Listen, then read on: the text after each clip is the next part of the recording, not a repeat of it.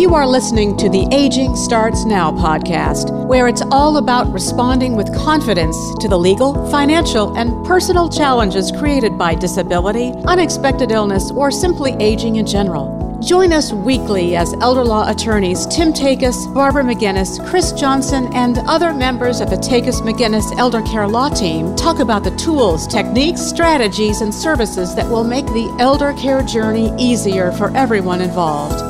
Get ready because aging starts now. Hi, everyone. Welcome to episode number five of Aging Starts Now. I'm your host, Tim Takis, and today we're talking about resident rights. And joining us today is Patty Bedwell, one of our elder care coordinators at Takis McGinnis Elder Care Law. Okay, Patty, um, res- residents' rights, what does that mean? When we're talking about residents, we're talking about rights. What residents are we talking about? We're talking about residents in our licensed facility, in our nursing homes, and our assisted living facilities. Okay, so licensed healthcare facilities. Mm-hmm. Yes, sir. Okay, so that would be nursing homes, assisted livings, memory care, and homes uh, for the aged. Homes for the aged, mm-hmm. and that's of course Tennessee. Mm-hmm. That's that's specific to the state of Tennessee. Okay, yes. so where do these residents' rights come from? Are these, well, are these by law? I guess they are. They're by, by they're by regulation, and uh, also by. I mean, they're the same rights that we all have. Um, your rights don't change just because you go into a licensed facility. Okay, so when you say by law, you know, we're not just talking about. Are we talking about Tennessee law, uh, federal law? Mm-hmm uh, the law of Hendersonville, Tennessee, where we are. All of them. All of that. So, okay. yes, really, uh, they are federally mandated, um, and then also, you know, they're in all of the state manuals as well. Okay. All right. And how long have people had have how long have people have had these?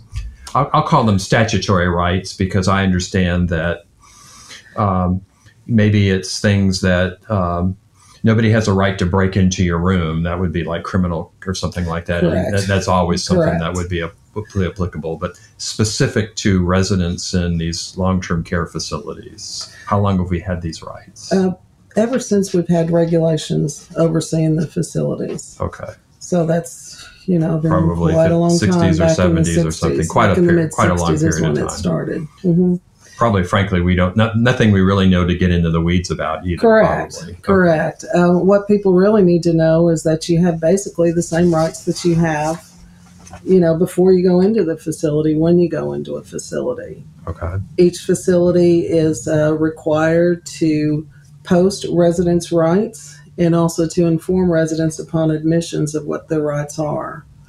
And some of those rights are, you know, you have the right to be informed of your treatment and to be involved with what's going on with your care. Uh, you have the right to visit with whoever you want to visit with. You have the right to refuse treatments, to refuse things. That's probably the most misunderstood of all the rights that any of us really have. And uh, confidentiality, privacy, just okay. pretty much the right, same you say rights that all of us have, whether you're in a facility or not. Okay, mm-hmm. does that mean that I have what Second Amendment rights? I can bring my firearms, you know, into a long-term care facility. well, no. Okay, we're going to challenge you here on this. That's right. Yeah, okay. that that would be a challenge. There's always an exceptions. Right. Well, they're like any of the other public buildings that have posted no firearms allowed. Okay, gotcha. So I'm just thinking out loud here now, or not really out loud, but um, so, like if I, I, like a public building, like a restaurant, for instance, you could post mm-hmm. something that says no firearms, mm-hmm. in pretty much the same way with these care facilities, mm-hmm. like your house, mm-hmm. right? So if you don't want your you, you don't want somebody coming into your house with firearms, you can say you can get out, or don't don't don't come in here. Correct. Okay. Correct. Okay. So free speech, free association, you know, freedom of assembly, all these things that we mm-hmm. that we know are protected rights under, I guess I'll say the Constitution or laws of the United States, state right. of Tennessee, state mm-hmm. of Virginia or Alabama or whatever they may be. Correct. We're going to have these rights. Okay. So, what happens when um, people have these rights and their rights are violated or they have complaints about them? Well, most facilities are going to have a process for uh, uh, grievances. So, one of the first things family need to do is to figure out who that person is within their facility. Who do they go to with concerns and, and when they feel like they've been mistreated or when their rights have been um, stepped on just a little bit? Right. Um, if they're not comfortable discussing that with the facility staff, then there are outside organizations that are um, set up to help them. And that would be the district ombudsman. They're the resident advocacy program that's mandated for all licensed facilities. And they act as a liaison between the residents, their families, and the staff. And they try to help um, just to make sure rights are observed. So they're so this this bunch, I'll say, the ombudsman, Mm-hmm. they're the ones that make sure that there's teeth in these rights that people have. Correct. They're the ones that are going to come in and hold their feet to the fire, Right. so to speak. Because we know we're talking really a lot of times, most of these people are probably elderly, Mhm. um, not the ombudsman necessarily, but the residents. Correct. Okay. Correct. I mean, the ombudsman may be elderly they too. may but, be, they may not be. Okay, but because you, as a former ombudsman, would probably particularly know about this stuff. Yeah, yeah. It's a. It was a very interesting job. It's Mhm. a fun job. Um, get to know a lot of people and get to lot to work. Get to work and help a lot of people. Right. Um, so that that's really important. There's um, each facility is going to have a poster, an ombudsman poster in their building that gives you information on how to contact the ombudsman so that you know they can act as your advocate. And there, um, a lot of people when they have complaints in a facility, they rush out and they want to call the state. That's good, but the ombudsman usually can get into the facility a little bit quicker. And, you know, it's nice to have somebody right there that can come in and quickly advocate rather than waiting uh, until the state comes to do a survey or, or that sort of thing. It's a quicker process. So really, the assumption is here is is that if a resident or a family member has concerns about the facility, about possibly uh, rights being violated or compromised or, or something or some sort of infraction, that's really the reason why you have this prominently posted in the the, the entrance to the facility Correct. Correct. because they really want to make this easier on people to know that you can call this person, call, Mhm. call the ombudsman, and hopefully you will get some more uh, immediate and maybe appropriate response. Correct. And they also provide that information in the, the admission packets. Okay. Uh, of course, there's a lot of information that's that's discussed during the admission process, so sometimes that may be overlooked by the families. So what happens when uh, when that say that call is made to the ombudsman? What does the ombudsman step us through that process? How that works? Okay. Well, it, when I was doing the job, when I received a call, I'd get the information specifically what was going on, and uh, usually calls came from family members. You know, occasionally from residents as well. And then I would go out to the facility, depending on what the situation was. Um, if it's something like, I don't know, um, a food related problem, maybe a problem with laundry, maybe a problem with um, an abusive staff member or something of that nature that could be a little bit more widespread, then you go out to the facility and you talk with residents. You talk to the resident um, who the concern is based from, but then you also talk with the other residents to get some comparison as to what's going on in the facility. And then, based on what information you gathered, you go back and you talk with the administrator and say, hey, look, this is what I've been told. These are the problems that I've observed. Um, what can we do to solve those problems? And then, once that's done, you go back a week or so later and you check to make sure that that's done. And then you go back again, you know, maybe a month later to make sure that, okay, we did it and it was taken care of. Now we're just going to see that it's maintained. So maybe you would go back to the resident and say, "Have you had any? Have, have, have anything else happened to you?" Of course. Uh, yeah, Yes, exactly. Yeah. What you about always go back to the resident Right. and let them know what it is that you've done on their right? And, and then what happens then? Does it like is there a file that's opened and then closed, or I'm just wondering. I'm thinking from the perspective of a f- facility. you know, is this something that k- keeps dangling over their heads, or is there? Well, it's something uh, the ombudsman keep records on all the calls and complaints and issues that they've investigated, and whenever you go out to make your uh, regular regularly scheduled visit, um, you pull those things up just as a refresher. So when you go back into that facility, you can spot check and make sure that those things are still being maintained. So what if the facility does not remedy? You know, do, are they either they're dragging their feet or they're just telling you to go go New York, go New York, you know where, I should say. Um, well, I'd like to say that's never happened before, but it really has. and um, sometimes the only thing that the ombudsman can do at that particular point is to leave the facility and get additional help. And that help would come in the form of the state and getting the surveyors involved at that point. And depending on what the issue is, if it's something that needs immediate attention, then that's what you direct and you try to, to um, Yeah. attack it from that that really was that was almost my next question. What if it's sort of a like a, an issue of life or liberty or something like that? Maybe you have to act quickly or something. I, I have made calls like that on occasion and had uh, someone from the state in the facility within 24 hours. Okay. But it really does need to be a, uh significant issue, something that would be seen as, um, well, as dangerous. Yes. You know, Right. Um, like kerosene in the oven or something or whatever. Some something that not like yeah, yeah. yeah. Uh, what about situations such as because you mentioned about medical treatment?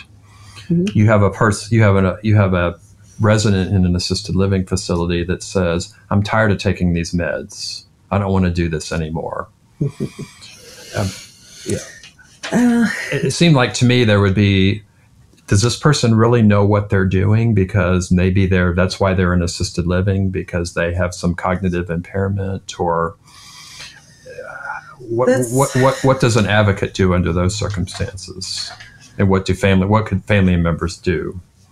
Um, well, that's where the refusal, the right to refuse, comes into play. And as much as we don't like it, sometimes we all do things that other people don't like, but we have that right to do it.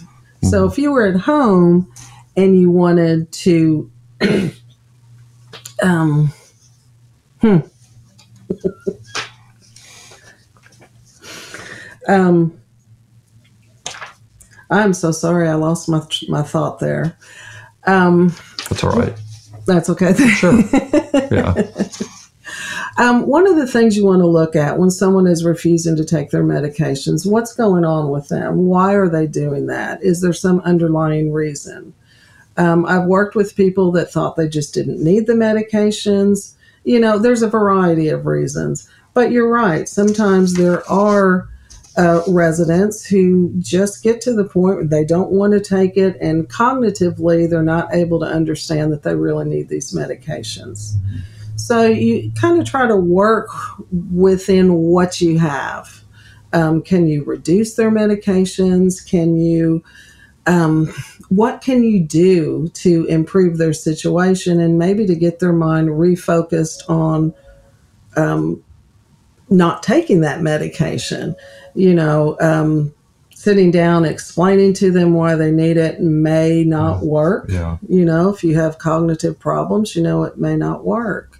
But you have to try. Uh-huh. And then you also have to realize that at some point, no matter how much you try, they still may refuse. And when they do, sometimes that's just how that ends. Gotcha. They just refuse. They just refuse. Mhm. Okay.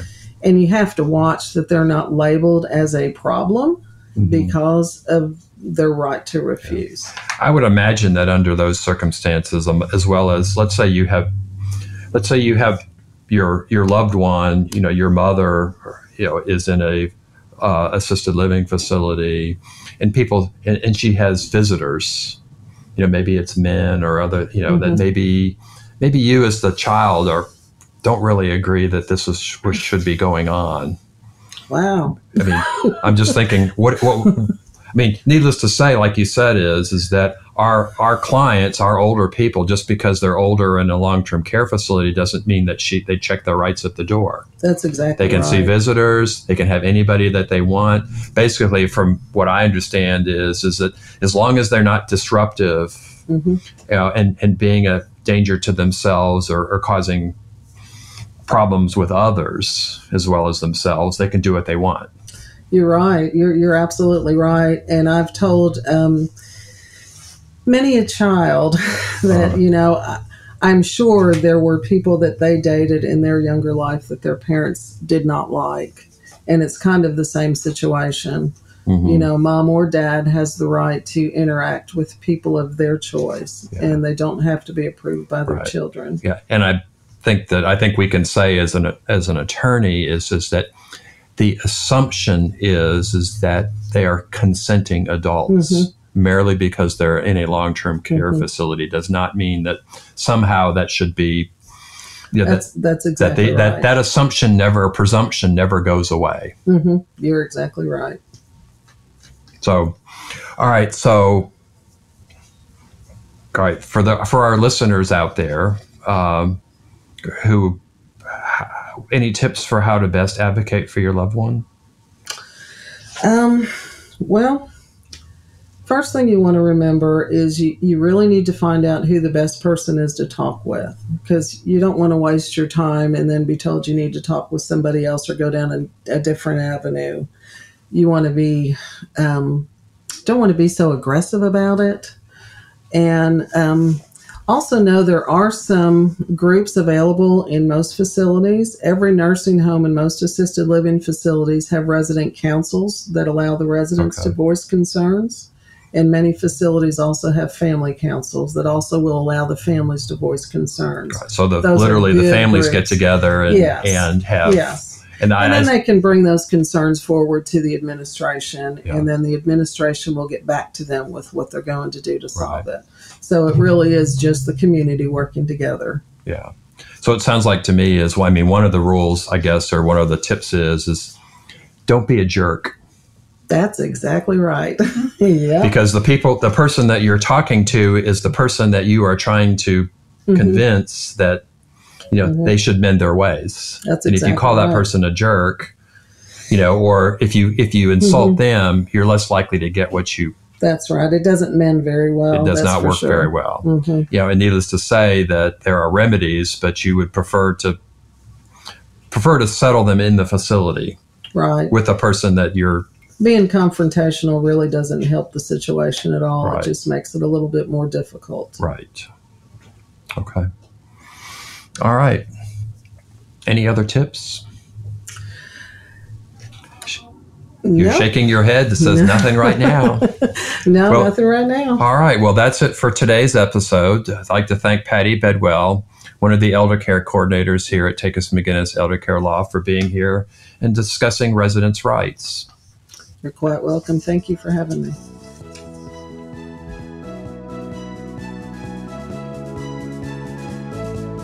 Thank you for listening to the Aging Starts Now podcast. For more information about today's show, visit tn-elderlaw.com, click on the free resources tab, and then click on Aging Starts Now. You'll find the show notes there. And while you're at it, why not check out all the free resources available at tn-elderlaw.com? Document downloads, the Takis McGinnis blog, educational videos, informative articles, helpful links, a TV show, and more. It's all there, free for the taking. If you enjoy listening to the Aging Starts Now podcast, please subscribe, rate the show, or leave us a review. It's easy to do on whatever app you use to listen. We would love your feedback on the show. Aging Starts Now. We'll be back next week with more candid discussions about challenges created by aging, disability, and unexpected illness.